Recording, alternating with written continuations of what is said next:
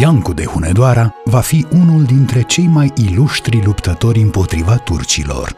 El, român, ajunge voievod al Transilvaniei și, în cele din urmă, când moare tânărul rege al Ungariei, Ladislau, în bătălia de la Varna în 1444, ajunge chiar guvernator al Ungariei. Iancu e o figură măreață, care a reușit mai multe expediții contra împărăției turcești. A cunoscut din nefericire și înfrângeri, ca aceea de la Varna. Armata creștină înaintase prin Bulgaria cu prea mare îndrăzneală, bizuindu-se pe un ajutor al flotei venețiene, care trebuia să împiedice trecerea turcilor din Asia Mică în Europa.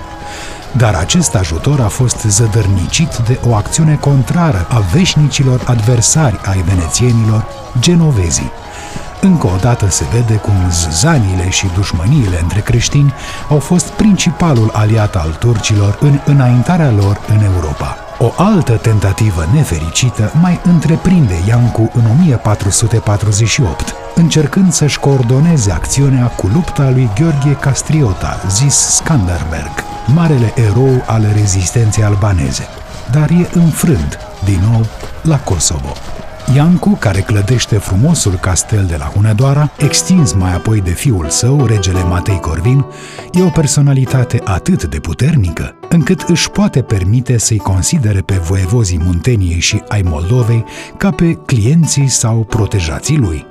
S-ar părea astfel că Vlad Dracul, tatălui Vlad Țepeș, ar fi fost ucis din porunca lui Iancu, care s-a temut de o împăcare a lui Vlad cu turcii. Iancu de Hunedoara a avut un caracter destul de dur și de autoritar. El rămâne o figură de epopee cunoscută și în Occident. S-au scris chiar romane epice în Spania, ca ecou al isprăvilor lui Iancu de Hunedoara în Balcani. S-a dovedit astfel de curând că el a fost modelul eroului unui roman de aventuri foarte popular și în Franța până în veacul al XVIII-lea, intitulat Tyran le Blanc, Leblanc fiind o greșeală de copist pentru originalul Leblac, adică Valahul. În 1456, Iancu reușește să despresoare cetatea Belgradului, pe vremea aceea posesiune ungară, asediată de Mehmed al II-lea, cuceritorul Constantinopolului, dar la scurt timp moare de ciumă.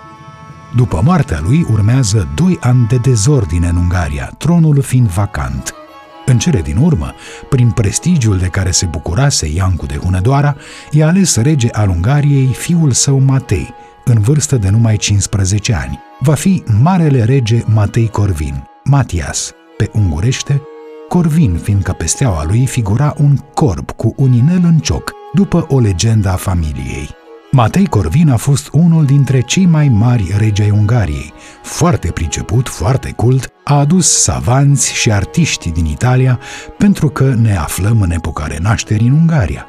Pe plan intern, s-a sprijinit pe mica nobilime împotriva magnaților și a ocrotit într-o oarecare măsură pe țărani. Din păcate, prea ambițios și însetat de putere, în loc să pornească război împotriva turcilor, s-a luptat cu regele Cehiei, voind să ajungă și rege al Cehiei, ca pe această cale să intre în Confederația Germană, iar apoi să ajungă împărat.